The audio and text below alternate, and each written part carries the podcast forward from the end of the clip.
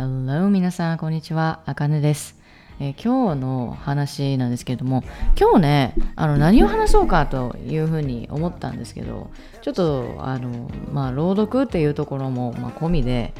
込みでというか、まあ、これこの作品は朗読できないですけどなんかねあのこう古すぎて古すぎて朗読はできないですが、えーちょっとある作品をあの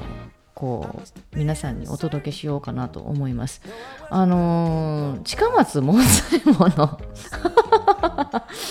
あのね私好きなんですよ近松門左衛門さん。で何の話をしだすんやっていうところで、まあ、題名とかもねもう見ていただいたら分かると思うし今さっきも言ったからあの分かるかなとは思うんですけどあの近松門左衛門さんという、えー、と人形浄瑠璃を広めた方であります。えっ、とね、私全然そんな専門家とかそういうことではないんだけれどもあのなぜ私がこの近松門左衛門さんのこの人形浄瑠璃のあの真珠天の網島という作品をあの、まあね、今回あのご紹介をしたいんですけどじゃあなんでこれねあのご紹介をしたいかっていうとあの私大学の時にこの近松門左衛門さんに出会ったわけなんですね。いやあのでももう亡くなってはりますけどあのその作品に出会ったわけなんですよこの真珠あ真珠あ天の網島っていうこのね作品はあの私ねえっとこうさすがにこう古すぎてその大学の時からこの人形浄瑠璃のこの近松門左衛門の門左衛門さんのその作品っていうのを例えばじゃあ本で読んだのかって言ったら読んでないです。読んでなくて逆に本で読んだらあの古すぎて多分分からなかったというふうに今になったら思うんですけどあのそういうところであの実際に、えー何で知ったのかというとあのその授業でですねあの文学の授業を取ってたんですよ私。で結構やっぱりそういうの好きでで古典とかも好きであのこう文学のやつとか撮ってたりとかしたんですけどこう古いものにこう触れるというかなんかそういうところもなんかこう好きだったりとかして。でそこであのその近松門左衛門作の、えー人形浄瑠璃というかのあの作品で「真珠天の網島の」えーとビデオを見ました。映画ですね。あの本当にこう分かりやすいようにあのところどころこうあのちょっと分かりにくい言葉だったりだとかっていうところもあったんですけどこう今の私たちにこの現代の私たちにもあの分かりやすいようにこうあの喋っている、えーような感じですね。あのこのなんて言ったらいいんだろうな例えばそのうーんあの映像とかだったらうん、なんて言ったらいいんだろう。あの私のばあちゃんが美空ひばり好きなんですよ。で美空ひばりが例えばあの男役で時代劇であのやっていたようなあの感じのあの映像なんですね。だからあの五右衛門さんみたいな感じですかね。なんか人生楽ありゃみたいな感じのあのー映画を見たっていう感じで思っていただければ分かりやすいかなと思うんですけどでそこでねそのあの映画を見た時に映像を見た時に、えー黒子が出てきたんですよ。まあ、黒子が出てきたというか、まあ、その黒子っていうところも、あのーすごくねこうあなるほど人形浄瑠璃っぽいなっていうのはすごいあるんですけどね要はそのえー、と人形浄瑠璃っていうのって、えーなんて言ったらいいんだろうこうあのお人形を本当にこうあの動かしていくっていう動かしていきながら、えーなんかこうなんだろうな物語をこうなんて言ったらいいの紡いでいくっていうような感じなんですよね。でこれはあの文楽というものに、えー分類あの分類されます。ででねその映画のあの中でその黒子が出てくるっていう風に言ったじゃないですか。でまあ人形だとかこう能だとかっていうところもうあの黒子さんいると思うんですよ。こうあのねなんかそういうのやってたりだとか。あの見たことある方は多分分かると分かってくださるかなとかっていうふうに思うんですけど能って能だとかそういうところでも黒子って絶対いますよね、えー、歌舞伎のあの舞台でも黒子さんって絶対いるんですよ。であのその黒子さんをあえて映すっていうね。あの映画の中で。で要はもう本当にあの確信ついあのなんて言ったらいいんだろうなこうまずねまずねじゃあじゃあじゃあじゃあちょっとねこれあの面白かったりとかするんですよ。本当にこの話。あのまず真珠天の網島がなんかどういうそのあのなんだろう主人公が出てくるのかでどういうようなあのなんだ物語という風になるのかっていうところをちょっとまずねちょっとお話ししようかなって思うんですけどえーとまあ、まず登場人物登場人物あの主に3人です。3人。でこれ真珠っていう言葉がこうあるからあなるほど真珠するんやなっていう解釈で全然いいんですけどあの神谷のまず第一この主人公としては神谷の、えー、治兵衛というものがいます、えー、この治兵衛というのは奥さん奥さんのあのおさんというえー、人がいながら、えっ、ー、とね、本当にあの遊女の小春というところ人にあの恋をするんですね。で付き合ってたんですよ。あの妻がいながら。で一旦別れたもののその別れるあの忘れることができないというかそういう感じです。でお産あの妻のお産ですよね。治兵衛のお産です。で治兵衛のお産がいます。そして、えー、小春、遊女の小春っていうところですね。うん。で、このね、あの作品のすごくこう、なんだろう、最終的に心中するんですよ。で、この心中するのがね、あの、小春と治兵衛なんですよね。遊女の小春と治兵衛。これね、なんで小春と治兵衛なんやろうとかって私の中でこう思ったんですよ。で思ったんですよというかまあいろいろ紆余曲折あるからでその子の部分はちょっと私なんでだろうとかっていうのをねこの今ちょっとウィキペディアを見ながらこうあのこうなんだろうこう記憶を取り戻していったりとかするんですけどまあいろいろ本当にいろいろあると。でそこのなんかねもうねあのなんて言ったらいいんだろう本当にこうあの真珠という言葉もあのこの作品を通して私は初めて知ったのであ真珠ってこういうことなのかみたいな。うんで、まあ、あの最後の最後にその心中をする時に、えーと、その治兵衛から、えー、小春に対してもう何もしがらみのないところに一緒に行こうよという風になって心中になるんですよね。でまあいろいろほんまにあるわけなんですよ。そこをね、ま、お前喋らんかいって思う かもしれない。本当に皆さんこれ聞いてる皆さん思うかもしれないんだけど。でもなんかあのそのこの天の真珠天の網島のこの作品からなんかこうねあの思うことがもう本当にあの愛と義理ここの本当にねあのどういうふうに伝えたらいいかちょっとわからんかったんだけれども愛と義理。もうあのー、その中でもこう見えないこの束縛っていうとこ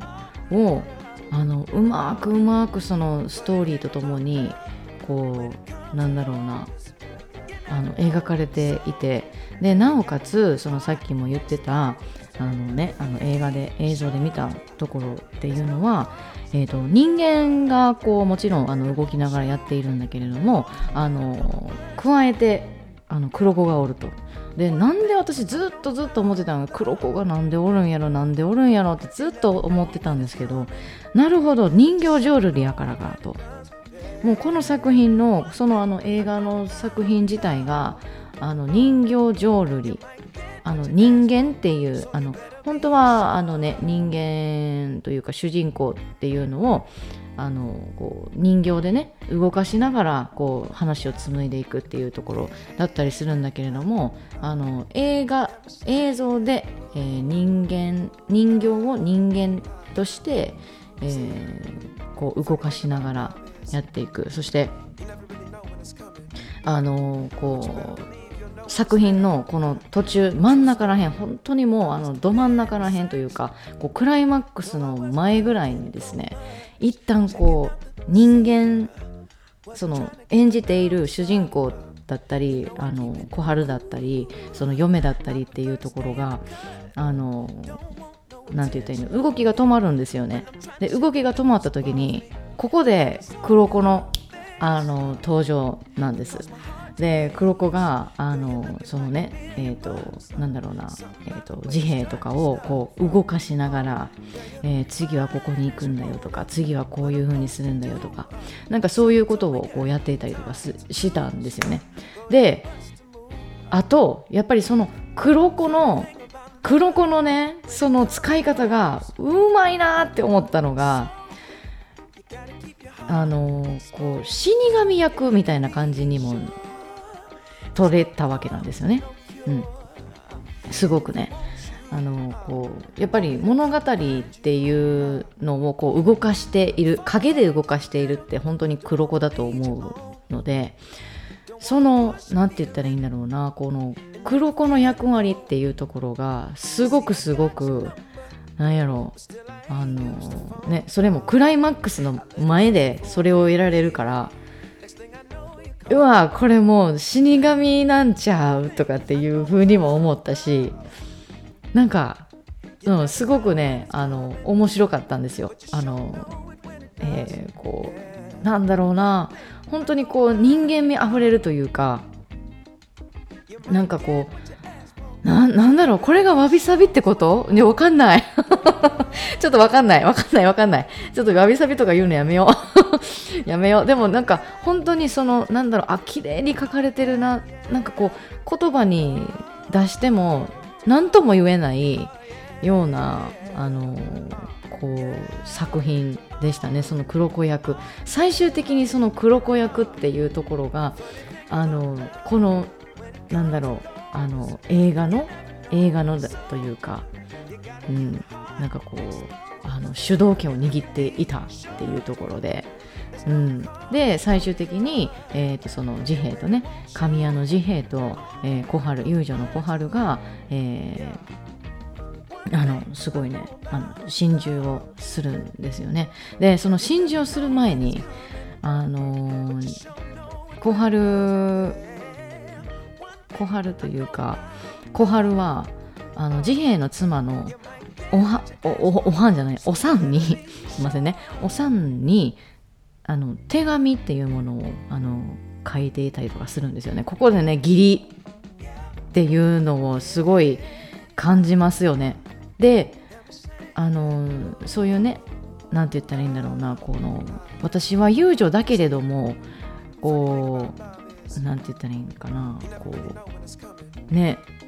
うんなんかよくわからんよくわからんこの言葉にできない何何かとかっていうところがあるんですけど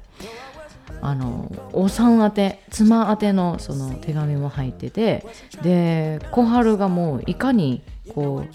遊女っていう風にはこう言っていたりだとか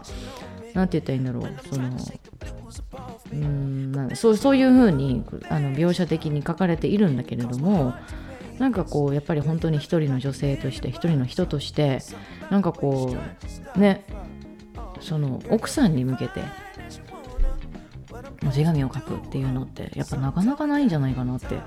いうふうには思いました。だからここのあのこの真珠天皇網島のこの作品は本当にあの愛とこのねあのまさにそうやなって思ったあの言葉がこの愛と義理がもたらす束縛。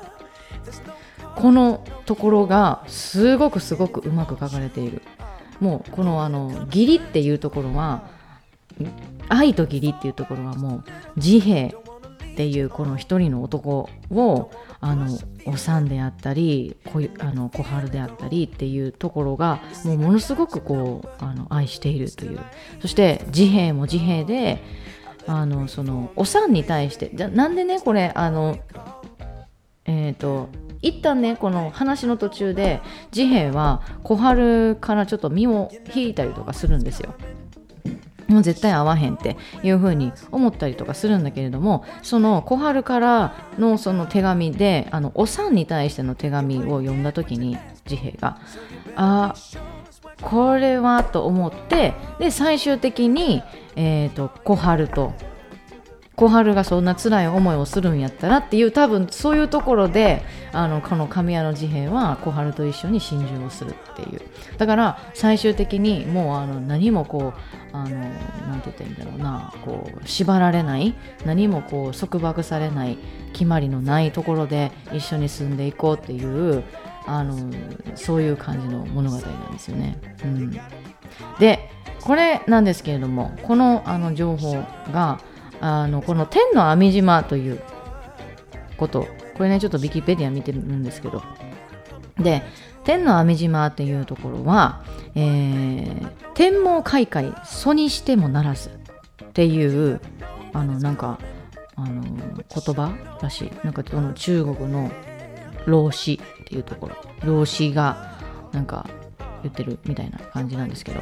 これどういう意味かというと天が悪人を捕まえるために張り巡らした網は目が荒いが悪人を取り除かないという、えー、なんかこう意味があるらしいですね。うん、で、まあ、真珠のその場所である網島というところで、えー、結びつけた、えー、言葉らしいです。ね、本当にこういう、あのー、なんだろうな、この昔のこの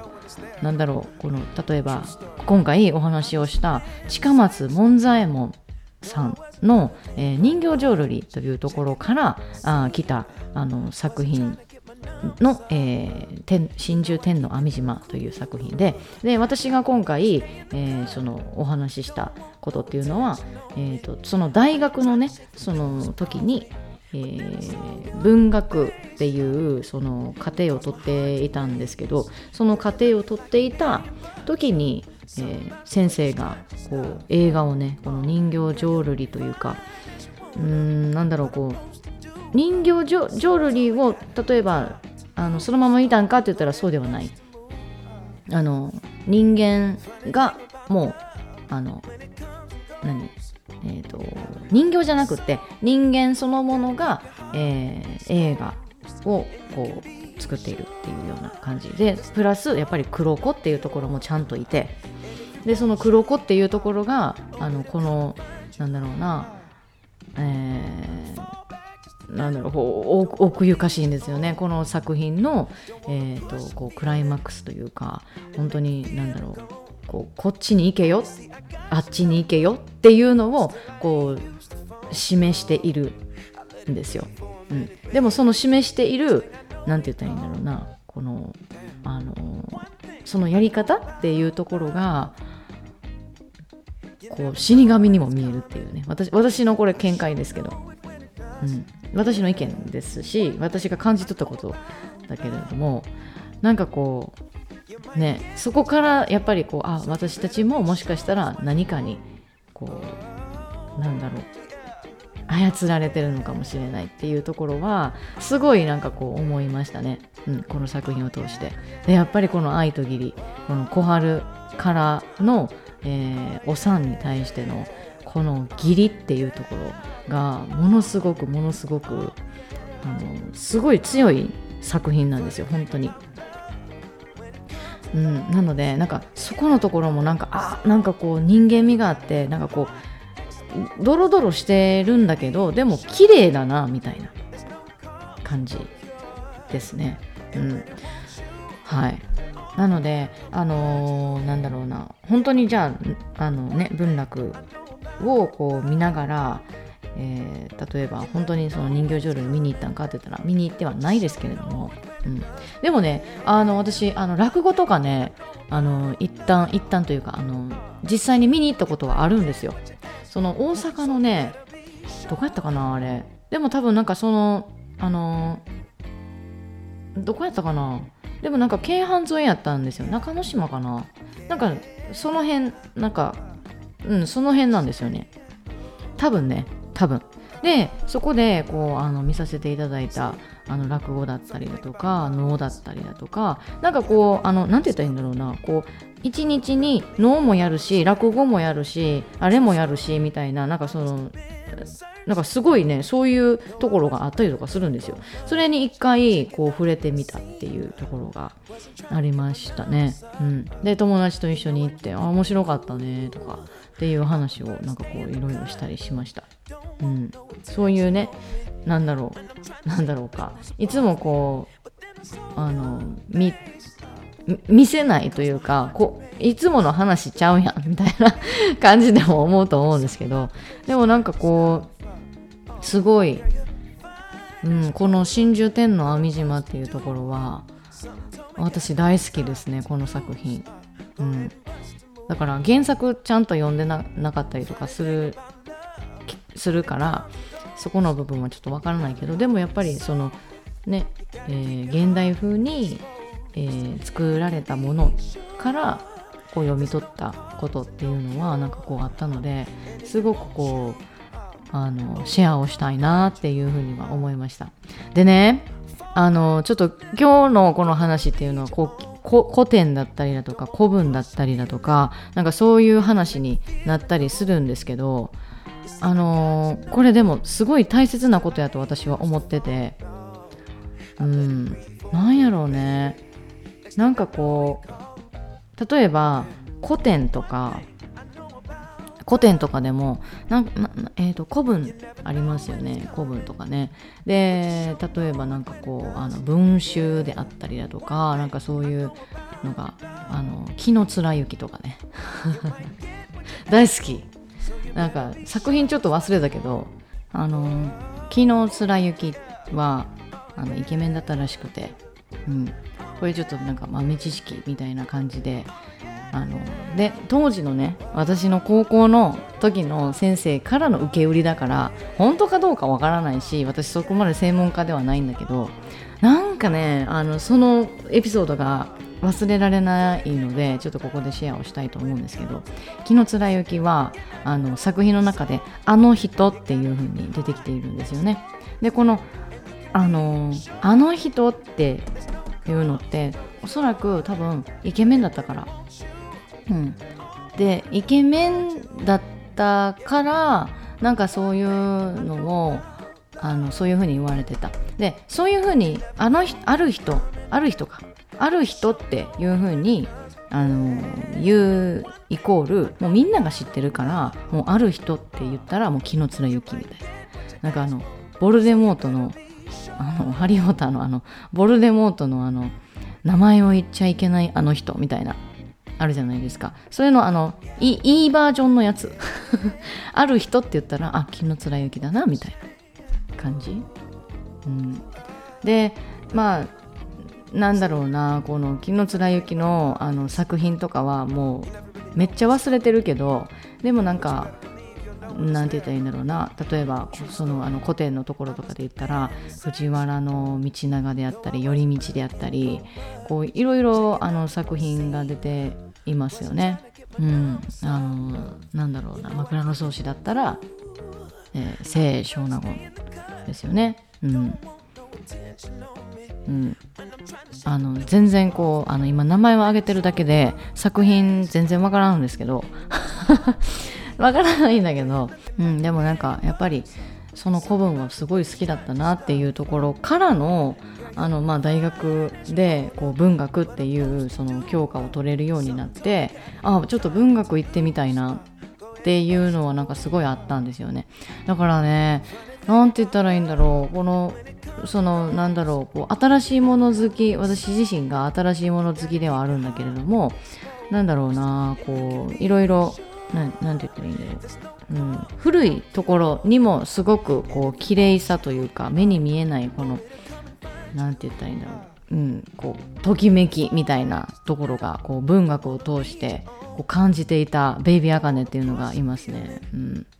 であとねこれちょっとなんか奥深いなって思うのがで思思うのがというかあ今にもこれ現代にも続いてるやんっていうのがあるのがえっとえー、あのねこうどの作品かわから忘れたんですけどその当時のそのまあえーと、作品にこう記されているのが「三通い通い」み「三通い」かなっていうのがあるんですけどこれ寄ってるとかそういうことではなくって3日間、えー、なんだろうなこう男が女のもとに、えー、通っていったら、えーと、3日目の晩に、えー、婚姻成立というようなあの感じになると。で私たちのねこの何て言ったらいいんだろうここれこれに関しては多分ねこうあの例えばその3日の3日の晩だったりなんか2日の晩だったりなんかお餅を食べるとかね。なんかそういうなんかこう多分詳しいこととかあると思うんですけどごめんなさいちょっとそこまで知らなくて。でもなんかこう今のこのなんだろうな現代にもこうつながってるかなって思うところがその3日っていうこの 3, 3っていう数字。この3っていう数字例えばあのー、例えばね例えばよ。えっ、ー、とまあ好きな人がいますと。で好きな人となんかこう一回食事に行きますと。で食事に行ってあじゃあもう今日はこんな感じでバイバイみたいな。まずはなんかこうフランクに相手をのことを知るみたいなあると思うんですけど。じゃあ2回目2回目ってなったらまあ、えー、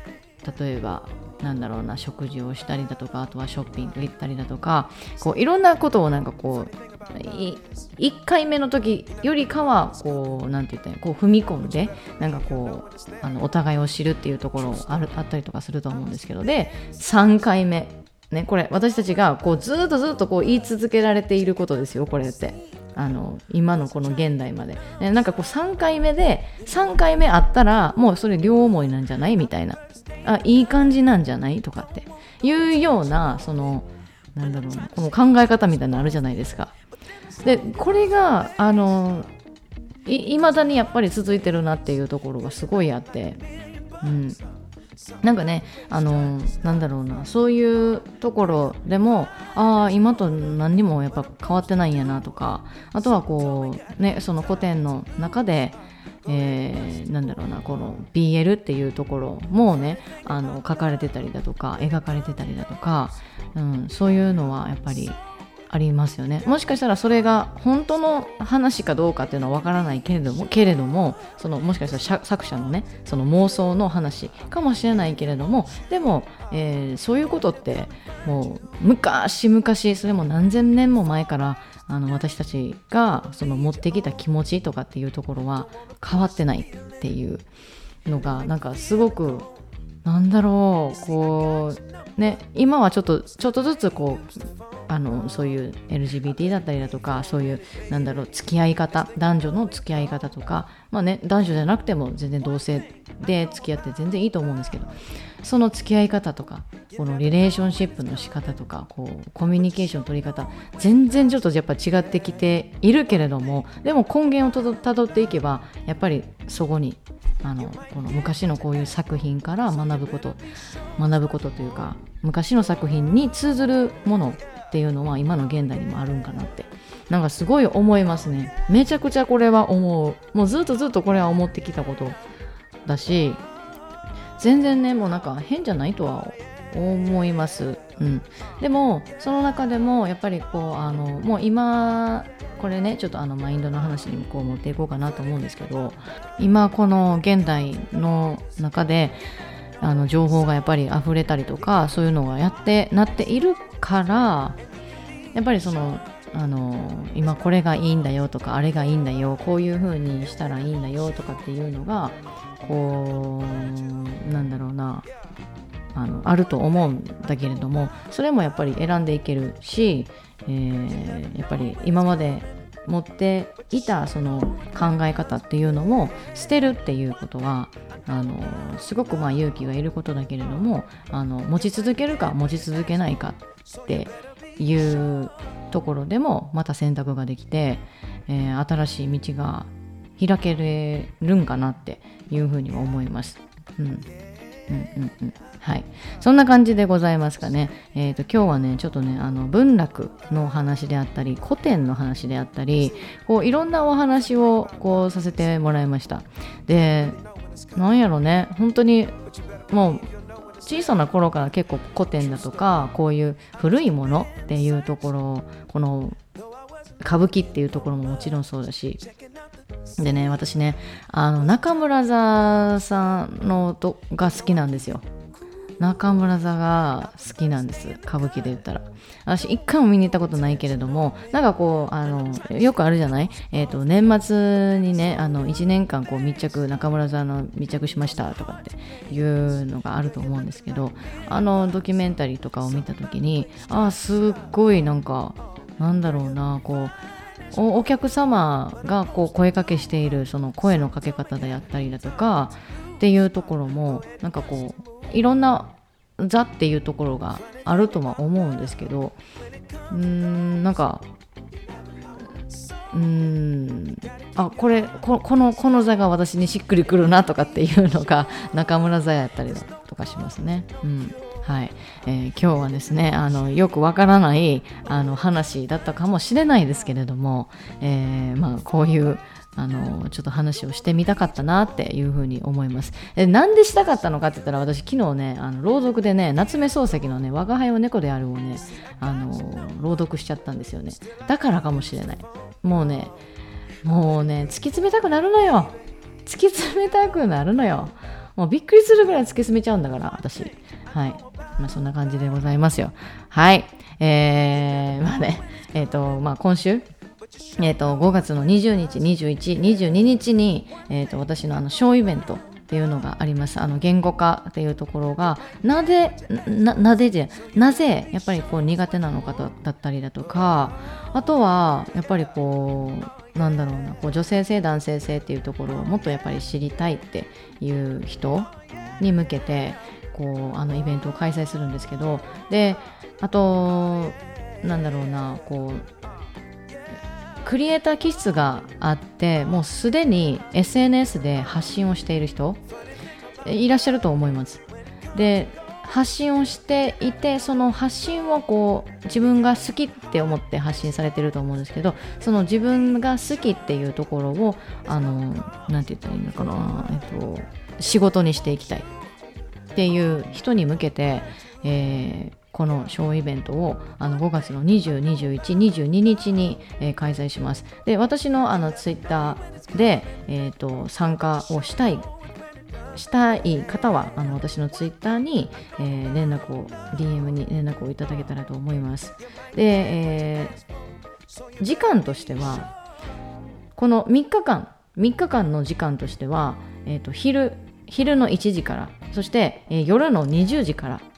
のあのこの2つの時間を選んでいただけてで、えー、各日、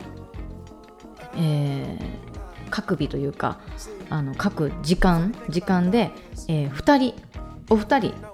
の募集というふうになります。まあ、各日、えー、限定2名 ,2 名様というふうになっているんですが、えー、まあ、あのさせていただこうかなというふうに思います。うん、なので、えー、ぜひぜひ、えーと、このなんだろうなこう自分でビジネスをしていきたいというかビジネスっていうか好きなことを仕事として、えー、していきたいっていうふうに思っている方に私はこのイベントに参加していただきたいなっていうふうに思います。あの昼1時からま2時間。そして夜の20時から2時間ですね、えー、これを予定していますので、まあ、2時間ももしかしたらかからないかもしれないですしあとは、えーとまあ、そのねえー、なんだろうこの2時間の間で、えー、私に何かこう聞きたいことであったりビジネス自分で自分が好きなことを仕事とするにはやっぱりどんなやっぱこうあのどんなねどんなというかこういろいろさ、えー、あありますよね不安だとかそういうところがあると思うのでそこに関してやっぱりこう私自身も相談に乗りたいというか話を聞きたいですし私の経験っていうところもあの参加していただく方に、えー、お伝えをしたいなっていうふうには思っています。はいなので、えー、そんな感じでございますね。うん、なので、えっと、5月の20、21、22日にショーイベントをやりまして、開催場所は Zoom となりますので、えー、あの興味がある方で、今週なんですよ、これ。今週。今週だからあのぜひぜひ参加をしていただけたらあの嬉しいなというふうに思います。はい、で今ねもうね5月の20日はもうあの満席なんです。で5月の21日の夜はえー、お一人今いるので5月21日の昼の1時もしくは22日の昼の1時昼、えー、夜の20時だったら今のところ空いています。なので、えー、ぜひぜひあの参加をしていただければなと思います。はい。ね、この話とかねあのいろんな話をこのポッドキャスト「あかねライフで」えー、していると思うんですけどこのしているなんて言ったらいいんだ？あかねをこう聞いててあやっぱり話したいなとか。もちろんねそのあの既存の既存のというかあの前受講生だった自分でもいいんですかね？みたいな感じで思う方いらっしゃると思うんですけどいいんですよ。いいの。いいの。あのいいのであのいつでもいつでもというかこういうあのイベントっていうところをあの私すごい大切にしていきたいなっていうふうに思いますので、えーと、ぜひ参加をしていただければ嬉しいなっていうふうには思います。うん、であのねその茜の話を聞いて聞いてたりだとかあのした時にあなんか茜合いそうやなとかなんかこう力入ってないこの喋り方が自分に合いそうやなとかっていうふうに思ったら思ったらあのぜひ参加してみてほしいなと思います。うん、あの無料だけれどもあのこれ有料のあの自分で言うのもなんですけどあの私がこのお金をかけて学んだことっていうところをあのご提供はさせていただこうというふうには思っているので、うん、あの全然こう何て言ったらいいんだろうなこう無駄じゃ無駄ではないというかような気はしますね。うん、はいまあそんな感じでございますよ。なので、えー、ぜひぜひ来ていただけたらと思います。そして DM にね私の Twitter の、あのー、えー、アカウント名ユーザー名っていうのだったりあとは URL っていうのはこのポッドキャストの概要欄に貼っておきますので、えー、ぜひそこをチェックしてみてほしいなと思います。そしてこのポッドキャストのですね、えー、番組のあの感想感想って言うとあれあれですけど感想をですね、えー、募集をしております。その感想もあのいただけたらあの嬉しいです。で、えー、その感想をいただけられるそのフォームとかっていうのもあのこのポッドキャストの概要欄に書いていますしあとはこのポッあの Apple Podcast で聞いてくださっている方はですねえっ、ー、とあのなんだコメントするところができます。このポッドキャストの評価というところで、えー、星だったり星をつけていただいたりだとかコメントすることだったりっていうのもできますのでぜひぜひやってみてほしいなと思います。そしてニュースレター。ニュースレターもあの募集していますのでこのニュースレターニュースレターこういうね茜からのこの気づきとかっていうところをあの知りたいなだとかあとは今後のイベントっていうところもあの知りたいなっていう方がいらっしゃったらあのぜひぜひあのニュースレターに登録をして、え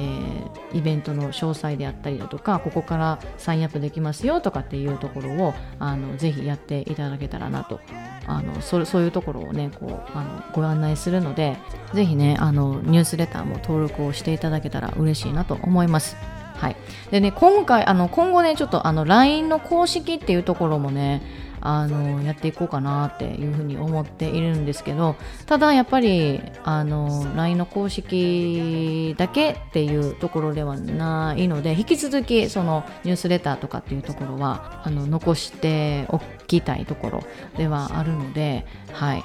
まあ、今後ねあの LINE っていうところもあの公式 LINE っていうところもありますので、えー、ぜひぜひやっていただけたあの楽しみにしていただけたらなっていうふうに思います。5月中にはねあの発表させていただきます。はい。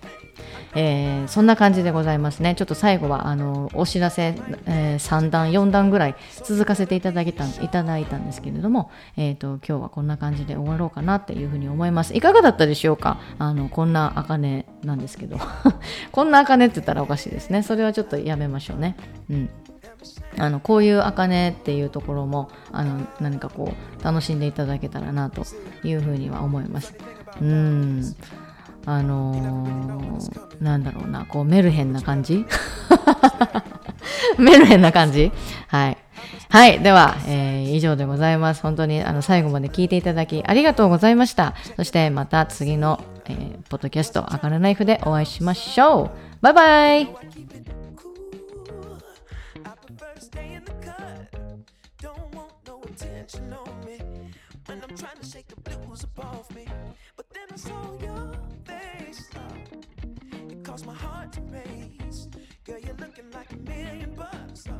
Something about the way you strut your stuff up. Oh, girl, you're fine as you wanna. What I'm supposed to do. Uh, something told me got it time to lose. Uh, go ahead and bust a move. Uh. Funny thing about love when it comes.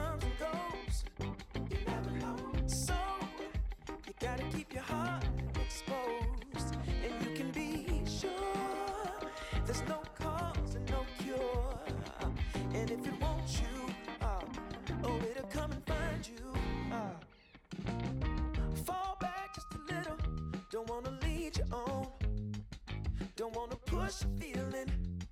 and make the feeling go. You see, I got your number, but still I ain't used to phone. No,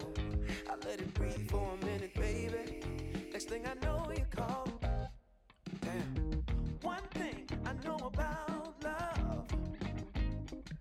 you never know when it's coming, but you sure know it when it does. Yeah. One thing I know about might get what you ask for, so you better be sure it's what you want. Oh,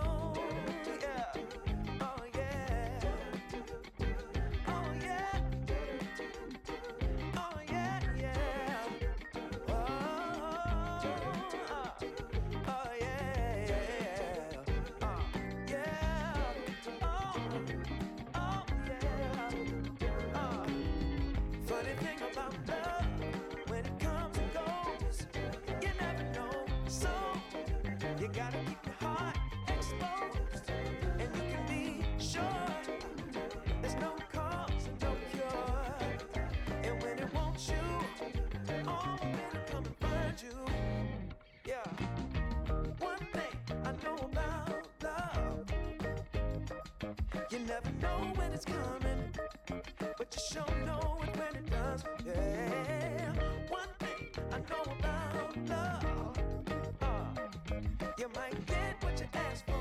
so you better be.